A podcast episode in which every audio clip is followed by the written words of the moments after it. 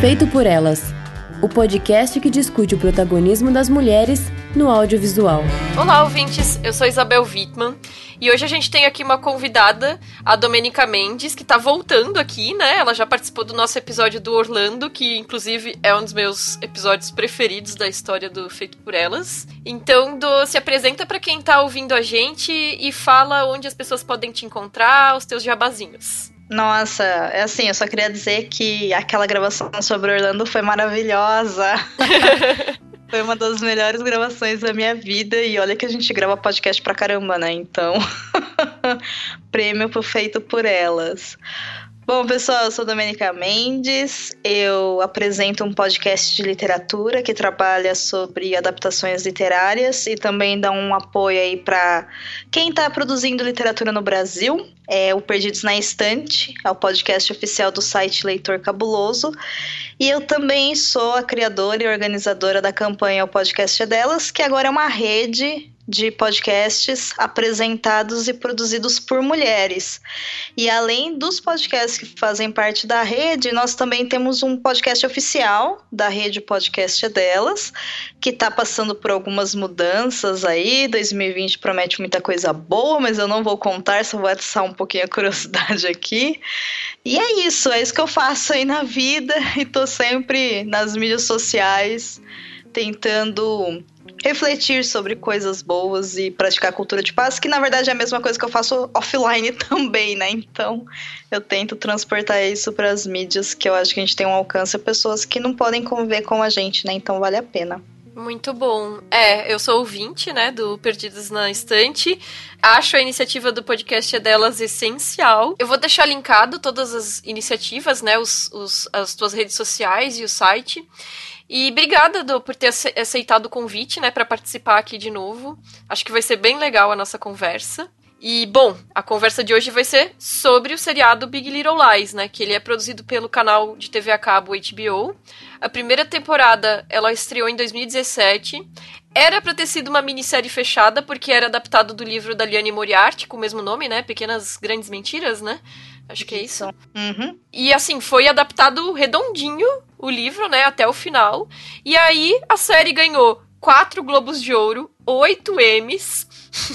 Eu acho que talvez os olhos dos produtores podem ter crescido, né? E aí resolveram fazer uma segunda temporada que começou esse ano, né, em 2019, e terminou agora dia 21 de julho. O criador da série é o David Kelly, e quem dirigiu a primeira temporada inteira foi o Jean-Marc Vallée, meio nessa tendência, né, de chamar uma só pessoa para dirigir a temporada inteira para manter uma coerência, né, estética até, né? E o Jean-Marc Vallée já tinha trabalhado com a Reese Witherspoon. Ele, ele fez o filme adaptado do livro Livre, né, que era ela que protagonizava.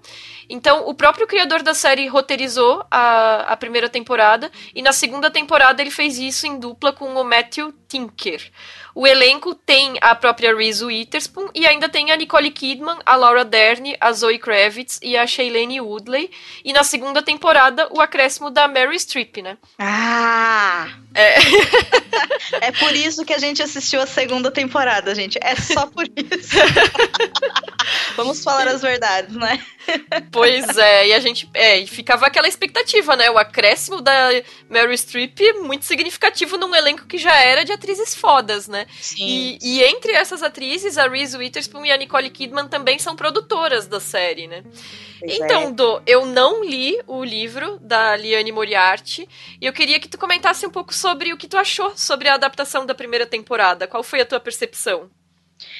Eu assisti a primeira temporada antes de ler o livro.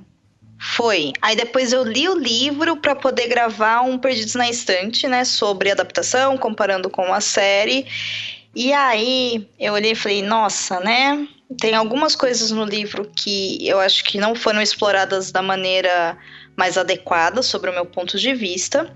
Existem, claro, né, liberdades criativas, destinos de personagens diferentes, e existem plots que foram trabalhados, por exemplo, como o plot da Renata, com a questão. Aqui pode falar de spoiler free, né? Sim. Tá. Todo Como... mundo já viu a série.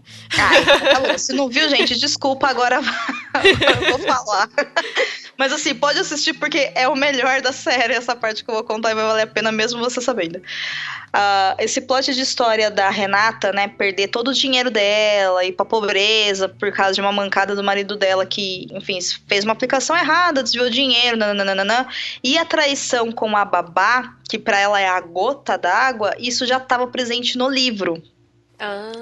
Só que a série, a primeira temporada, eu acho que ela ficou muito focada na questão da maternidade, né? E como essas mulheres elas estavam tentando lidar com, com as suas verdades e as suas mentiras uhum. enquanto elas são mães. Inclusive, está presente também no primeiro episódio.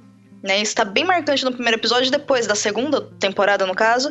E depois eu acho que essa questão da maternidade meio que fica diluída aí com a grande mentira, né? Que é a responsabilização, a responsabilidade da morte do, do babaca lá. Uhum. Né? Mas o livro, ele segue a mesma lógica da série. Nisso eles adaptaram muito bem. A gente sabe que cometeu um, que aconteceu um crime, a gente sabe que alguém morreu, a gente sabe que é grave, a gente sabe que aquelas mulheres têm alguma coisa a ver com isso, mas a gente não sabe quem morreu, a gente não sabe quem fez e nem sabe, não sabe como aconteceu.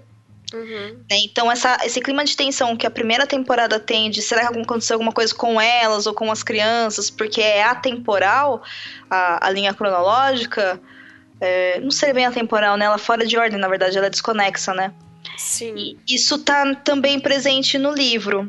Mas existem algumas coisas no livro que eu não gostei muito, não, assim. Tem coisa que eu acho que a, a, a autora, a Liane, ela teve uma ideia boa, mas eu acho que faltou espaço para desenvolver o, uhum. a personagem, que inclusive é a personagem da Nicole Kidman, né, a Celeste, que tem todo esse plot de violência doméstica, mas a, a parte, por exemplo, da Jane, com a questão do estupro e danos psicológicos, é muito melhor trabalhado no livro uhum. e, e muito mais denso do que na série, né. Porque isso que é curioso, né? Porque a série ela é centrada em mulheres, é adaptado de um livro escrito por uma mulher, mas na primeira temporada o roteiro foi escrito exclusivamente por um homem, na segunda temporada também por uma dupla de homens, e a direção da primeira temporada também é de um homem, né? Uhum. Então eu acho que às vezes esses temas abordando essas questões, como, como você falou, da violência sexual, das questões domésticas, enfim, da, do relacionamento até entre essas mulheres, talvez não seja transposto de uma maneira tão interessante com o olhar desses autores em cima dessa obra, né? Mas o que me chama a atenção é que me parece, como alguém que só assistiu e não leu, que ainda assim é muito amarradinha, essa, pensando assim que são mídias diferentes e que tá transpondo, né, aquela história e que nunca vai ser igual e que, no caso do audiovisual, vai ter essa série de limitações que, por exemplo, é, um livro de, sei lá, 300, 400 páginas tem muito mais tempo para lidar com essa narrativa do que uma minissérie, né? Por mais que Sim. a minissérie ainda tenha mais tempo para desenvolver isso do que um filme teria, por exemplo, né? Mas eu acho assim, que eu fico com essa impressão de que ainda assim eles conseguiram fazer algo amarradinho. Eu acho que eles fizeram um trabalho primoroso na questão da adaptação. O que tem, por exemplo, com relação a Jane, é que no estupro dela, ele ainda faz um, um bullying com ela, né? Ele comete uma violência verbal com ela e ele chama ela de, acho que é gorda feiosa que ficou Ai. a tradução para o Brasil. E é por isso, e aí no livro ela passa muito tempo correndo porque ela desenvolveu um trauma com relação ao próprio corpo. Entendi. Né? E assim, não era uma coisa que de fato fez falta na adaptação. Aham. Né? Não, não, muda a, o plot da violência, a violência não. tá lá, ficou claro, mas é uma coisa que é interessante, tipo, né? talvez aprofunda um pouco alguns aspectos psicológicos dela em relação ao que estava sendo trabalhado ali nessa história, né? Exatamente. E aí, no caso também da, da personagem, a única que eles mudaram muito, né? E depois eu descobri que foi a pedido da própria atriz, foi a história da Madeline, porque a, a Madeline ela é muito boazinha, sabe? Uhum. Ela é literalmente o que ela é de mentira, ela é de verdade, sabe? Uhum. Ela, ela tá ali pras amigas, ela tá presente para todo mundo. O problema dela é que ela tem competitividade materna. Ponto uhum. final. Mas todo o plot de traição, por exemplo, não era necessário. Tanto que no final da segunda temporada isso não importa, né? É, foi resolvido, né? Mas é. é, eu li que a Reese Witherspoon pediu até pra, assim, ela não ficar tão perfeitinha na história. Porque quando tu tá lendo, beleza, mas quando tu vê isso, às vezes, num, num, num filme ou numa série, nesse caso, fica forçado, né? Quando tu vê aquela personagem que é sempre boazinha em tudo, assim, né? Sim. Parece que ela não é crível sei lá, as pessoas têm mais facetas, assim, né? E, e nunca vão ser sempre perfeitas, né?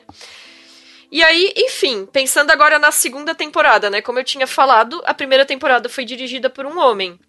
E aí a série tinha feito sucesso, um elenco de atrizes renomadas, essa coisa que a gente falou, baseado em um livro escrito por uma mulher. E aí a HBO, eu acho que pensando, inclusive porque no ano em que ela ganhou, foram três séries que fizeram muito sucesso, que foi essa, o, a primeira temporada de Handmaid's Tale e o Field, é, Betty e Joan, que era sobre é, as atrizes de Hollywood, né?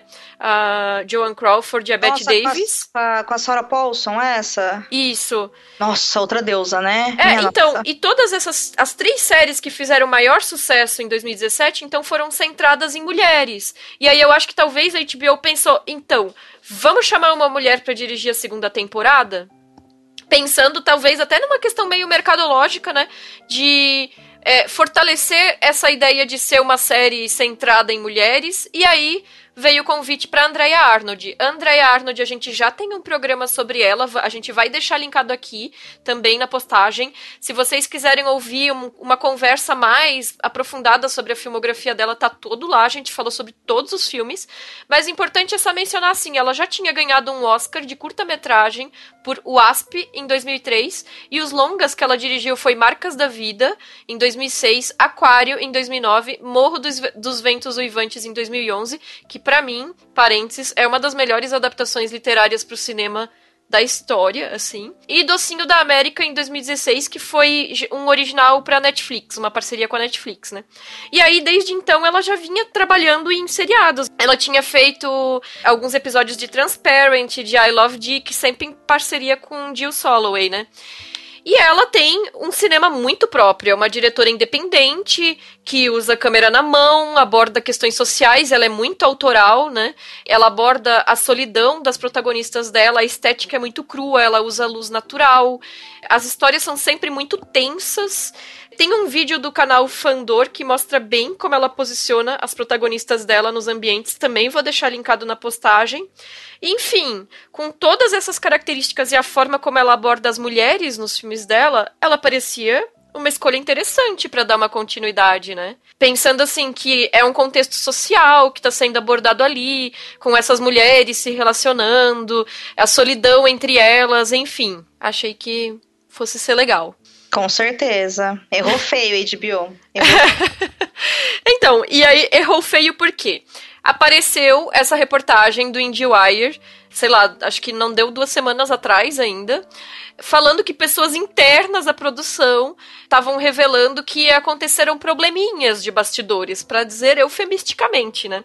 Que a HBO contratou ela dizendo que ela ia ter liberdade total que ela ia poder fazer tudo no jeito dela. Ela trouxe até o diretor de fotografia com quem ela já trabalhava, não é a mesma fotografia da primeira temporada. E aí, só que não, né? Entregaram a pós-produção da, da segunda temporada para o mesmo diretor Jean-Marc Vallée da primeira temporada. Dizem que foi porque, segundo eles, é televisão e não cinema, então precisaria ter uma consistência estética entre as duas temporadas. E é curioso, assim, porque eles chegaram a regravar, teve 17 dias extras de filmagem que eles justificaram dizendo que era para unificar estilos visuais. E aí, assim, quando a gente fica sabendo disso, as coisas começam a fazer sentido, né? Porque quando eu comecei a ver a temporada, eu tava achando que tava um ritmo esquisito, parecia que as coisas não se encaixavam direito uma na sequência da outra, né? E aí tu fica sem saber, tipo, Andrea Arnold é uma das minhas diretoras preferidas. O que que tá acontecendo? O roteiro não é dela,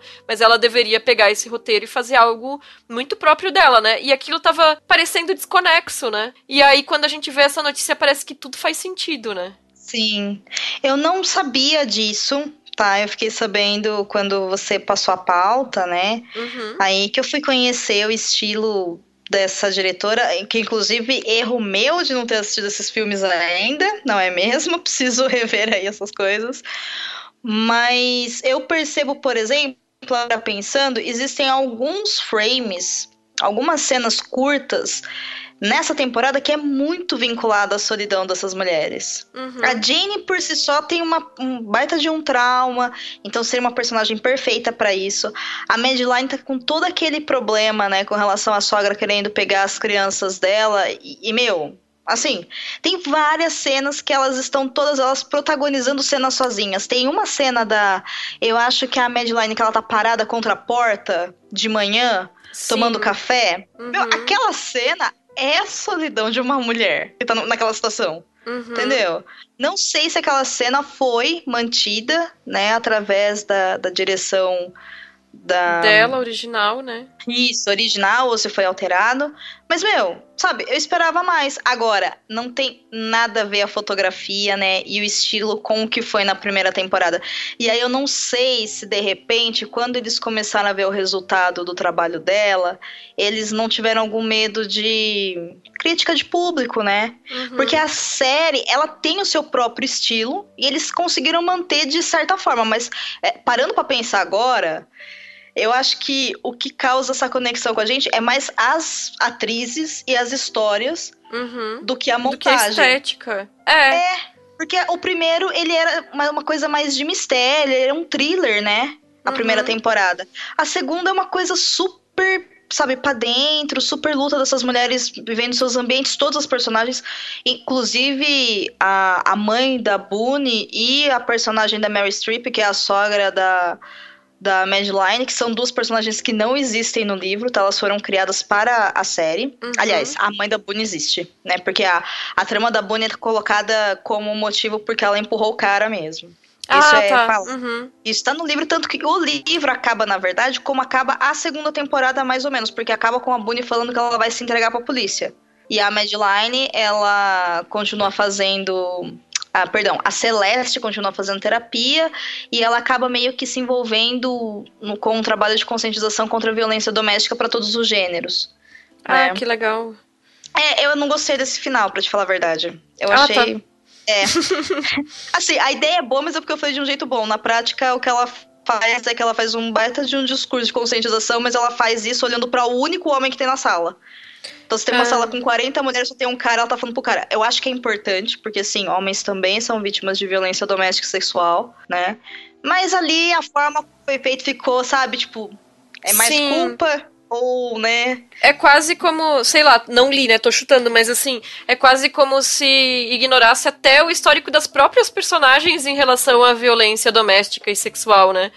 Assim, é. e, e, colocou um homem Tolkien ali, né? Pra dizer, olha, mas homens também podem precisar dessa ajuda, né? Sim, eu assim, eu gostei da ideia, uhum. eu não uhum. gostei da execução. Entendi. né? Mas tudo bem, eu entendi a boa intenção da Liane, eu só achei que faltou aí um, sei lá, umas três páginas, sabe? E aí, edição, a edição deve ter cortado e, enfim, opinião pessoal. Pra quem quiser ver eu falando muito mal e xingando, coisas que dificilmente acontecem, só ouve o Perdidos, porque eu perdi a paciência, perdi a classe. Parte, assim, eu, eu ouvi esse episódio, vou deixar linkado também. Não, e, e, é curioso, né? Aí quando a gente pensa nessa montagem do, dos episódios que ficou, ficou sem ritmo, é, parece que algumas cenas não tinham conexão uma com a outra. E aí a notícia fala desse problema de bastidores. Aí eu fui pro IMDB, né? Vamos ver é, quem que trabalhou em cada episódio. Aí tá, beleza. O primeiro episódio, segundo o IMDB, teve oito montadores creditados. Quando chega no Gente. quarto episódio, já tem 13 pessoas trabalhando na montagem. É, isso é absurdo, tipo, um episódio tem o quê? 40 e poucos minutos, com 13 pessoas trabalhando em cima dessa montagem. A maior parte dos episódios tem 10 ou 11 montadores. Isso mostra muito, assim, sobre a desconexão que tava a própria narrativa, né? E aí eu acho que esse negócio de Tipo, vamos chamar o Jean-Marc Vallée para consertar porque o esquema dela, a estética dela tava muito diferente. Isso é papo, né? Porque na própria reportagem do IndieWire, eles falam que, tipo, já era meio que acordado, só que ela não sabia que ele ia entrar depois para unificar ah. os estilos. Então, ela não foi avisada, mas, tipo, os produtores e, e o Jean-Marc Vallée já sabiam que ele ia fazer isso. Inclusive, ele só não dirigiu a segunda temporada, dizem eles, porque ele estava trabalhando no Objetos Cortantes a segunda temporada. Que também é ele que dirige, né? Gente, que triste. E assim, tem pouca cena externa, né? Essa temporada. Uhum. Tem pouquíssimas, tem. a maior parte é tudo interno. E, ah, bom, elas tomam bastante café, mas aí a câmera parada em cima de um tripé, focando na cara de um e na cara da outra. É. Sabe? E, tipo, elas conversando, assim, né? Num... Uhum. Uhum. Por isso que eu acho que a cena final da primeira temporada foi aonde eu pensei, nossa, isso é a Andrea Arnold dirigindo. Porque era tipo elas reunidas na praia, assim, né? Uma coisa bem é, ao ar livre, um movimento dos corpos, o enquadramento, tudo feito na câmera na mão e tal. Mas é, mas é curioso que eles pegam isso que tu falou. A maior parte do roteiro inclui essas cenas que são paradas, né? Que são em ambiente fechado e só diálogo. E isso é tão o contrário de todos os filmes dela, que são muito mais ao ar livre, assim, que são muito mais abertos, e que mesmo sendo abertos é essa sensação de opressão em cima das personagens, mesmo no espaço aberto, sabe? Então, achei, acho bem curioso, assim. É, as cenas de praia são todas basicamente assim, né? É. Principalmente quando elas começam a se reunir para definir se vão, né, confessar ou não. Uhum. Aliás, se vão confessar ou não, quando a, a, a Celeste sabe que ela vai ter que depor, vai ter que falar a verdade, ela tá com medo que alguém pergunte, né? Uhum. Então, ali você sente todo o peso, mas assim, não tem as, as outras características que você identificou na, uhum. no trabalho dessa diretora, então não faz o menor sentido. Eu não sei. Agora, você disse que ela trabalha bastante questão de luz natural, né? Sim. Provavelmente, então, imagino que as cenas da, da Jane na praia Uhum. Possivelmente são originais dela, então. É, eu acho que sim. E que são muito bonitas, né? São lindas, são cenas maravilhosas. E assim, a, a Shailene talvez seja uma das atrizes, perto das outras, que menos tem destaque. Principalmente que a gente tem uma sim. Mary Streep ali, né? Então, quem, é. qualquer um ali. O oceano é menor, né? É. a natureza é menor. Mas mesmo assim, ela segura bem, né? Nessas cenas, eu acho que ela dá um show absurdo. Pois é, eu acho assim que, tadinha, né? Não tem nem como comparar. Tem experiência e tudo, né? É difícil de avaliar o trabalho dela, né? Mas eu acho que ela, ela segura bem o papel. Eu só acho que. Agora vamos falar nossas aproveitar esse gancho para entrar nas nossas percepções assim sobre a segunda temporada para valer, né? Eu acho que a personagem dela acaba ficando muito subutilizada, ela não tem uma linha para seguir que não seja ficar vinculada ao, ao caso do estupro, assim. Então, por mais que eles tenham dado um romancezinho para ela, assim, parece que todas as outras personagens têm outros dramas pessoais, outras questões pessoais, e a questão dela é o estupro, assim. Então, eu, eu fico com a sensação de que ela é um pouco subutilizada. Ela é, e não faz sentido uma coisa no roteiro que é. Você se lembra que no final da primeira temporada ela tava saindo com um cara? Sim.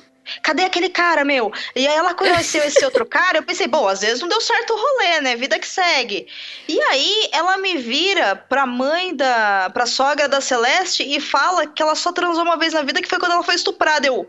Ué, é, eu. Pera, mas Sabe, o roteiro, vocês não assistiram a primeira temporada, sabe? Sabe o que, que aconteceu, na verdade? Cagada. Não, ca cagada sim, também. Mas é porque, como a série era pra ter sido uma série fechada, os figurantes foram liberados, né? E ele era um personagem secundário. É, ele era o cara do bar. É, ele era, era do café, né? E até uhum. os cenários foram tinham sido parcialmente destruídos já. E aí eles tiveram que trazer de volta, e aí, tipo, não, não iam conseguir os mesmos figurantes, né? E aí, tipo, ignoraram, vida que segue, esse cara nem tava mais na história, sabe? Mas foi esse problema. O próprio fato de que não era pra série ter tido uma continuidade que atrapalhou na continuidade da história, assim. Sim, mas tinha uma forma fácil de resolver isso, né? Era só colocar uma frase ali no meio. Ah, o meu último relacionamento não deu certo, eu tava saindo com ele, ele foi embora, mudou de cidade, agora é, eu não sei. Eles, Gente, sei lá, eles, eles ignoraram. ignoraram total. E aí eu fiquei olhando e falei, mas o que, que tá acontecendo? Mas por quê, né? A, a, segunda temporada, isso tinha sido inclusive anunciado, né? Em fase de pré-produção. Uhum. Ela é focada em, dois, em duas personagens, que é a Celeste e a Boone. É a história das uhum. duas só. E todas as outras estão de gancho ali para sustentar a história das duas. Uhum.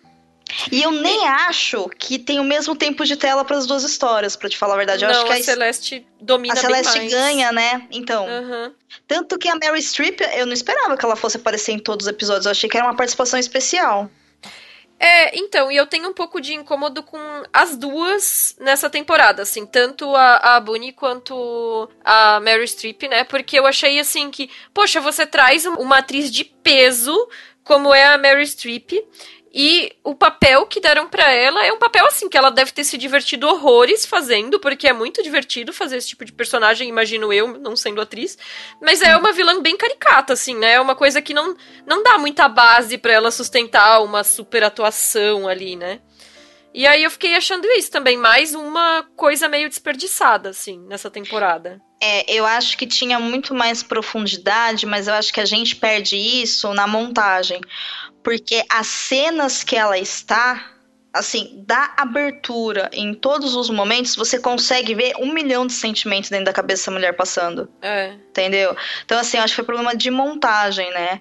Tem aquela cena maravilhosa que ela grita, né? Na mesa e ela assusta a Celeste e tal. Meu, assim, ali você consegue ver. E quando a Celeste está enfrentando ela no tribunal, que ela começa a perder o controle, porque ela não Uhum. esperava, e depois ela bate na porta da Celeste e fala: Não é justo você falar mentira sobre mim, Uhum. né? Cara, assim. É isso, é Meryl Streep. Ela consegue mostrar várias camadas pra gente, mas tudo isso fica muito perdido. Principalmente porque, como o plot tem a ver com as crianças, o Uhum. que a montagem faz é colocar as crianças contra ela. E você não vê mais ela com a criança e não faz sentido nenhum, sabe? Parando pra pensar agora, a montagem é muito ruim. Eu não tinha tido essa percepção tão clara, né, da, da péssima qualidade de montagem. Obrigada, Isabel. É, é, mas é isso que tu falou faz sentido mesmo. E, e, bom, nunca vamos perdoar a HBO por ter cortado na montagem a cena que foi divulgada, foto por paparazzi e tal, que foi flagrada enquanto estava sendo feita, né? Que era a Reese Witherspoon jogando sorvete na Mary Streep, né? Na rua. Então, assim, essa cena foi cortada fora e Ah, queremos que ver essa cena, meu. Deus. Sim. HBO, bota aí no YouTube. Põe no. sei lá, lança uns extras aí. É. E o meu incômodo com a personagem da Zoe é que eu lembro que na época da primeira temporada rolaram umas críticas que aquele, bom, aquela é uma comunidade bastante elitizada, é uma comunidade também muito branca e das cinco, né, Monterey Five aí, né, a, a Zoe é que tem a menor participação na primeira temporada, né, então Sim. foi apontado o, o- o racismo mesmo na forma como as personagens foram desenvolvidas ou como foi dedicado o tempo pra ela. E aí nessa temporada talvez eles pensaram, vamos corrigir isso e tentar dar um destaque maior pra personagem dela. De novo, assim, eu achei o arco dela um pouco enfadonho. É só sofrimento, é só aquele relacionamento com a mãe dela.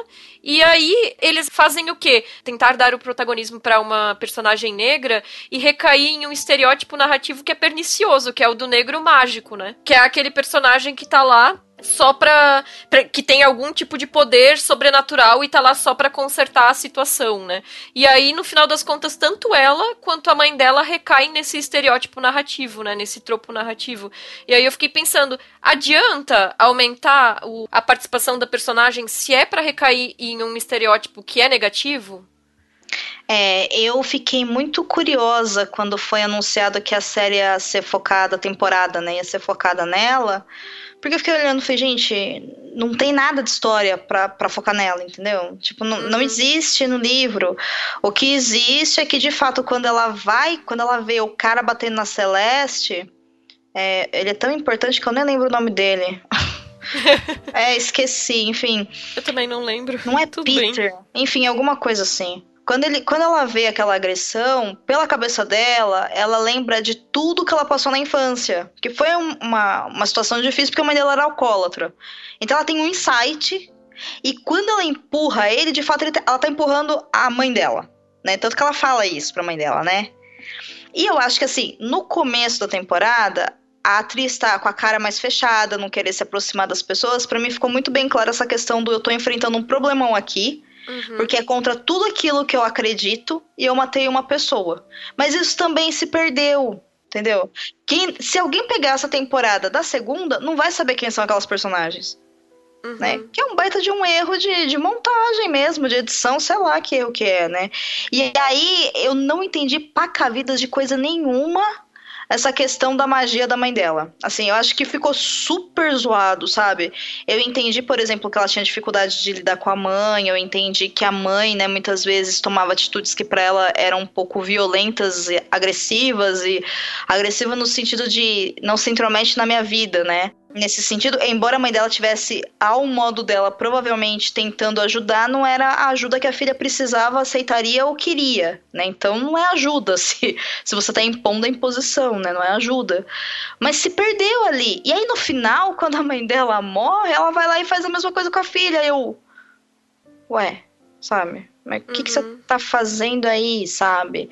O que faz sentido, né? O, o, jeito dela ser mais natural e, e tudo mais, toda essa aura de natureza que ela tem, é por causa, então, provavelmente, dessa criação da mãe dela. Mas nos flashes não mostra nada disso. Tudo faz sentido, né? Porque mostra a agressão que a mãe dela tinha com ela em alguns momentos, a mãe dela batendo nela quando ela era criança, mas não mostra o pai defendendo. Aí o pai fala que só defende, mas a gente não vê uma cena do pai quando ela, quando ela é criança. Então, assim, onde esse cara tava, ninguém sabe. E aí, enfim, não tem cola, né?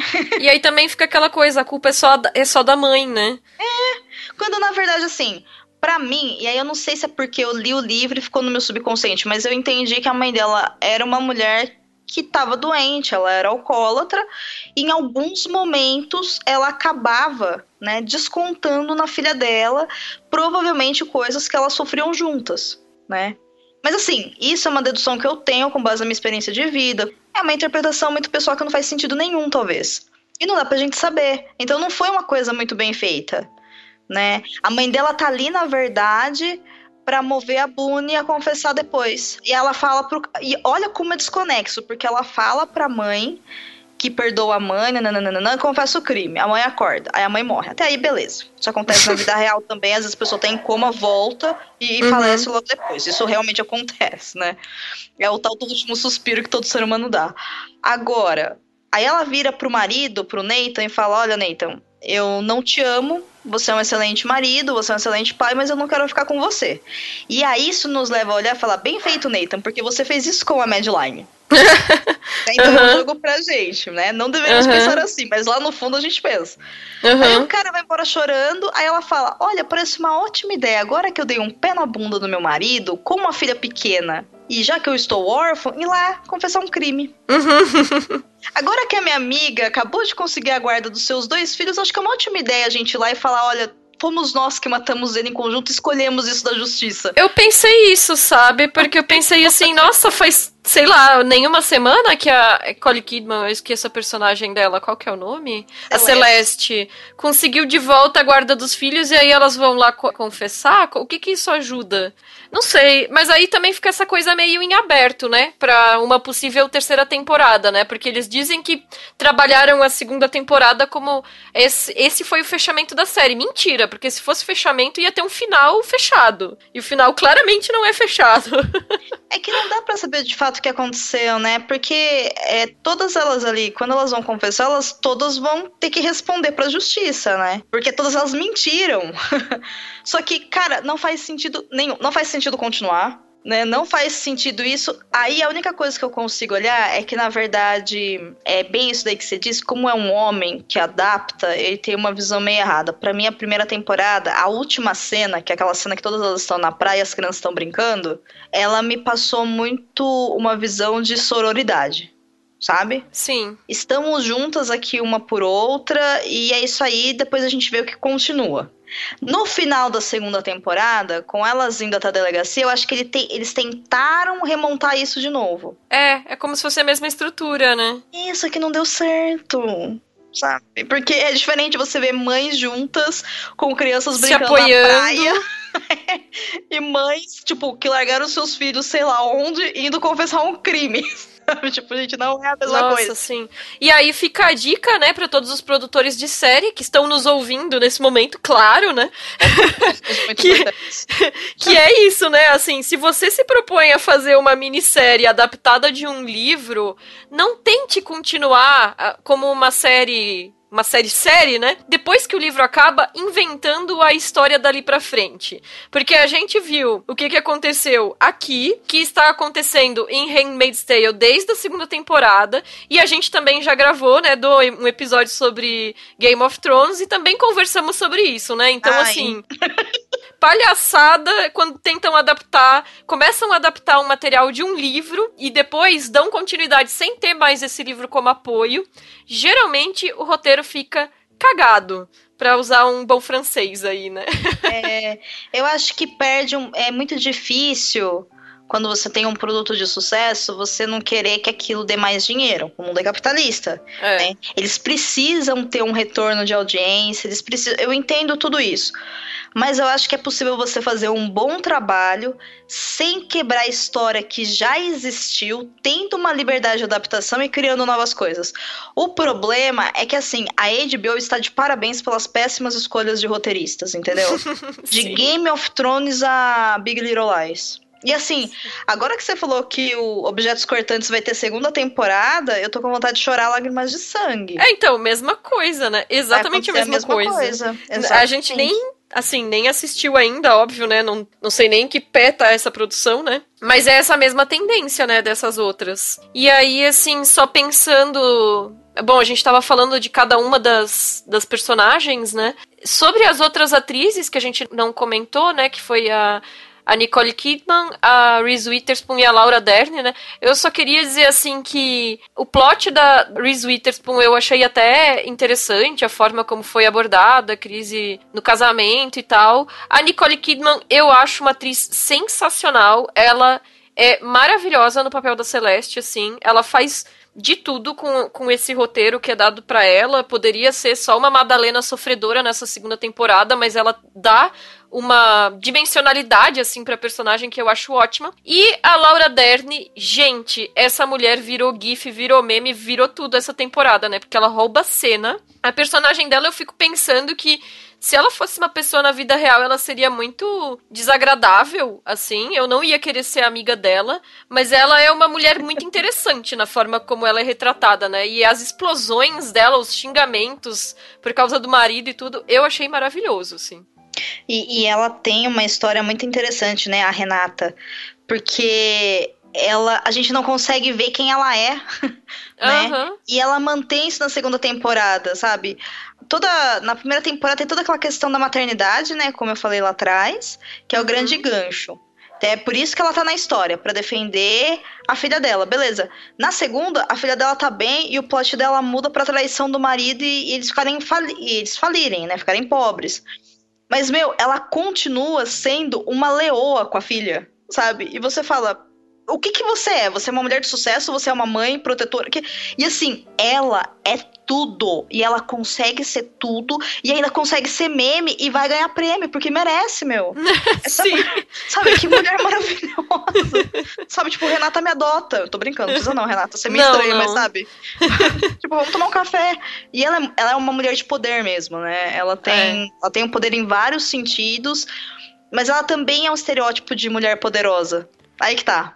Mas é que eu acho que ela foge um pouco de estereótipo, porque ela seria o estereótipo da mulher que consegue tudo. Mas ela não consegue tudo, porque ela falha com o marido, no final ela falha com finanças por causa do marido, e ela derrapa na coisa da filha, porque ela quer ser a supermãe, mas não necessariamente ela consegue ser, né? É. é. é. que nessa temporada, é por isso que eu falei, é foda, porque nessa temporada eles esqueceram né, das crianças, basicamente. Tá muito focado nos adultos. Então, não tem mais a participação das crianças. Até a Abigail, né, que tem todo um, um plot interessante, porque é a única adolescente e tal, fica lá perdida no meio, sendo amiga da, da Madeline falando besteira. E acabando com o casamento da mãe sem querer, sabe? Você fala, meu. É, e inclusive, essa semana falando sobre essa possibilidade de ter uma terceira temporada, né? A Nicole Kidman, em uma entrevista, disse que é, não descartou a possibilidade, e isso é muito importante porque ela é uma das produtoras, né? Hum. Mas ela disse que ela só voltaria se todos voltassem, incluindo as crianças. Então tem umas questões contratuais aí, de agenda também, né? Pra, pra ver se vai ter essa terceira temporada. E sinceramente, Para mim não precisa ter, assim, eu tô satisfeita. É aquela coisa, a gente gosta das personagens e quando a gente gosta das personagens quer saber mais sobre elas. Mas daí, se a execução não é boa, é melhor não ter, sabe? É, eu acho que toda série ela tem que ter um bom começo, um bom desenvolvimento e para ela ser boa ela tem que saber a hora de acabar. É. E eu sei que isso é muito difícil, porque a gente, como fã, quer assistir, né? Vide aí, sei lá, todas as séries, né? 10 temporadas de Friends, 7 temporadas de Gilmore Girls. E aí a gente vê isso e a gente fala, daqui começou a cair, ficou uma droga, você pode pular três temporadas, sabe? E, meu, é muito tempo de produção. Sabe, é muito dinheiro, é muita gente. Então, eu particularmente sou do time que eu olho e falo, não precisa mais, mesmo porque vocês me prometeram uma minissérie. Vocês não me prometeram uma série. Inclusive, roubou o M do Field, Betty e Joan, porque as, as duas séries concorriam como minissérie, né? Série limitada. Aí ganhou, para depois dizer, ops, gente, Brinks. Na verdade, a gente era uma série, não uma minissérie. aí é foda também, né? Não, Bom. é, aí fica difícil, né, galera? Poxa vida. É, mas não, eu, eu acho que não tem necessidade de fazer mais, não. Eu acho que já, já tá ótimo que foi feito, né? Tá de parabéns, muito obrigada, as atuações são incríveis, mas eu acho que tá na hora de acabar, mesmo porque as crianças estão crescendo, e aí que vai fazer? Então, acho que não tem muito a ver, não. Agora vai mostrar o quê, sabe? Eu fiquei pensando, próximo episódio, próximo episódio, próxima temporada vai mostrar todas elas sei lá, indo visitar a Bonnie na cadeia, sabe? é, entendeu? Não vai encaixar como, meu? né, não, não faz sentido, né? Ou ela fazendo, sei lá, trabalho comunitário.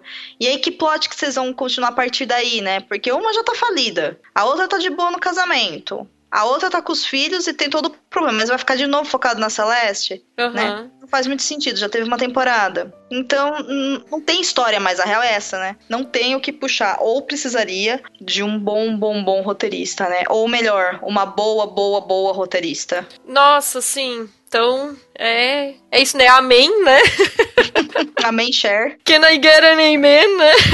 Exatamente. É, porque era isso que a gente precisava, era, eram boas roteiristas, assim. Mas, mas mesmo assim, mesmo se, se tivesse uma boa roteirista, eu ainda assim preferia que terminasse. Não tem necessidade de continuar estendendo. Mas a HBO, contrate mulheres roteiristas. Pelo amor Nossa, de Deus. A gente tá pedindo, amiga, não tá fácil. Dona HBO, tá difícil, hein?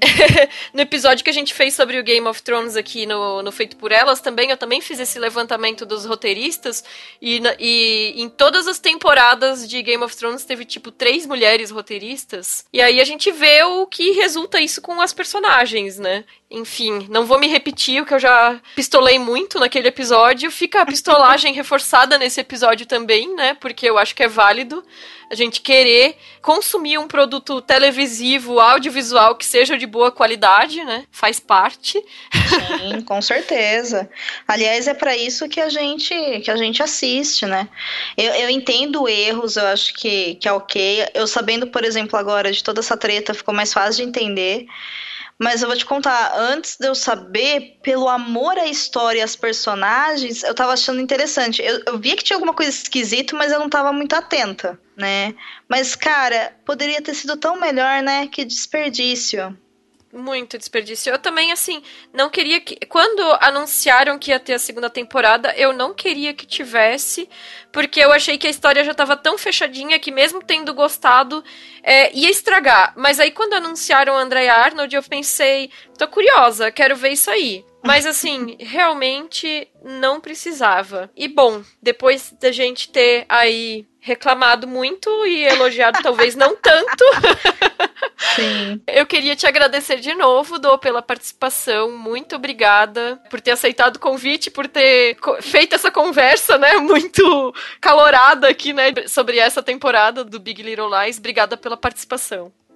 Oi, Isa, obrigada a você pelo convite, pela paciência, por me ver pistolando. Normalmente eu não pistolo, gente, mas às vezes é necessário. A HBO está me tirando a paz ultimamente com as suas produções. Não tá fácil. Às e vezes tem... é necessário. É, e ela tem o péssimo hábito de adaptar tudo aquilo que eu gosto de ler, sabe? Então, fica difícil. É. né? Fica meio difícil, mas eu agradeço mesmo. É um prazer estar aqui no Feito por Elas de novo. Vida longa a vocês, como eu sempre digo, sou fã. E vamos Obrigada. ver qual, qual será a próxima bobagem que a HBO fará ou qual será a nossa próxima gravação, porque eu tô sempre à disposição. Vai que daqui a um ou dois anos a gente tá gravando a terceira temporada. Ai, minha nossa. Antes disso vai ter a segunda do Objetos Cortantes. Ai, e eu Deus. amo a Gillian Flynn. Objetos Cortantes não é o melhor livro dela, tá, gente? É de longe, assim, não é mesmo. Mas é Gillian Flynn. A Gillian Flynn, ela coloca personagens femininas fortes e que fogem dos estereótipos de donzelas ou personagens. Complexas. É, elas são muito humanas e normalmente elas são vilãs. Não tem uma personagem dela que é feminina que é inteira, mas assim, os caras uhum. também não são, né? E aí ela não, não cai muito em estereótipo assim. Então, para quem quiser um plus aí, fica uma indicação. Leiam Gillian Flynn, assistam a Garota Exemplar. Viúvas também, é, é, ela roteirizou. Ela nem é adaptado de de nenhuma obra dela, ela trabalhou direto como roteirista. Olha só. Tam, também é interessante, mulheres super complexas. Enfim, eu também sou fã da Gillian Flynn, adoro Garota Exemplar. Então fica a dica e a recomendação. E é isso, gente. Qualquer comentário, sugestão, manda um e-mail pra gente, pro contato arroba feitoporelas.com.br de, ou deixa um comentário ou no nosso SoundCloud ou no nosso site feitoporelas.com.br. E obrigada pela audiência e pelo apoio. Até o próximo programa. Tchau, tchau.